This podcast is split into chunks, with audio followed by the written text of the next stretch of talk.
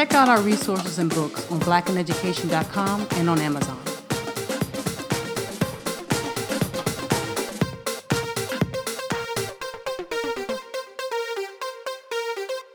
In the 1800s to early 1900s, there lived a man named Charles Buddy Bolden, whose impact on jazz has become legendary. He was born in 1877 and lived in New Orleans.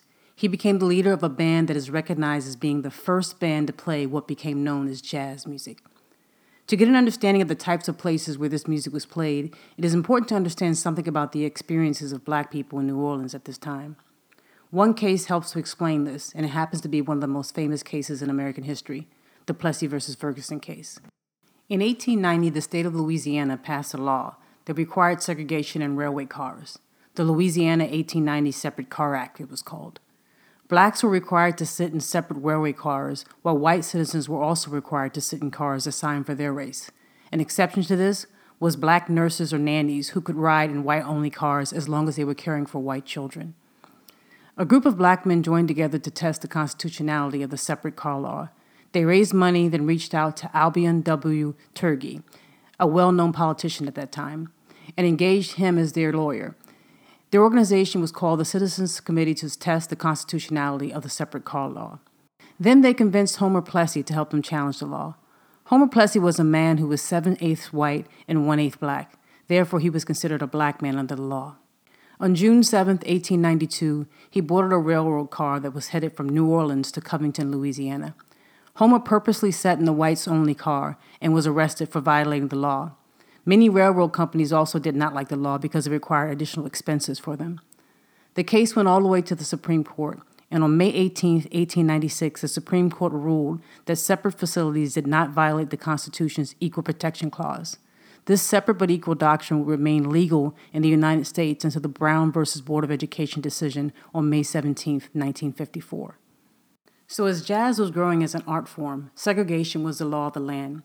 In New Orleans, there were segregated public parks, dance halls, and meeting places, all of which were venues where popular music was played.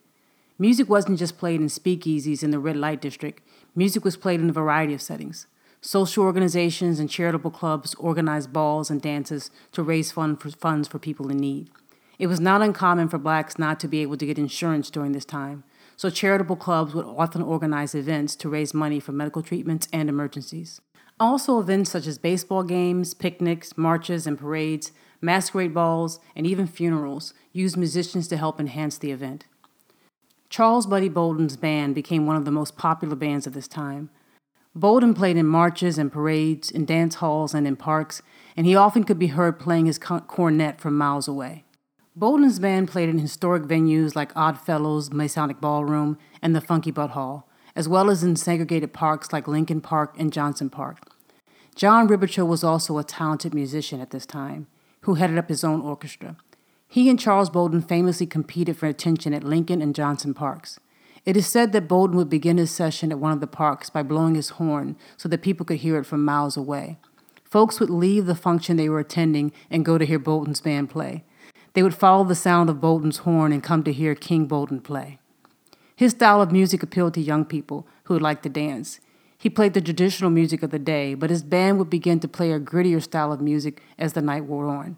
His band became wildly popular, and from about 1898 to 1906, he was the undisputed king of the music scene in Black New Orleans.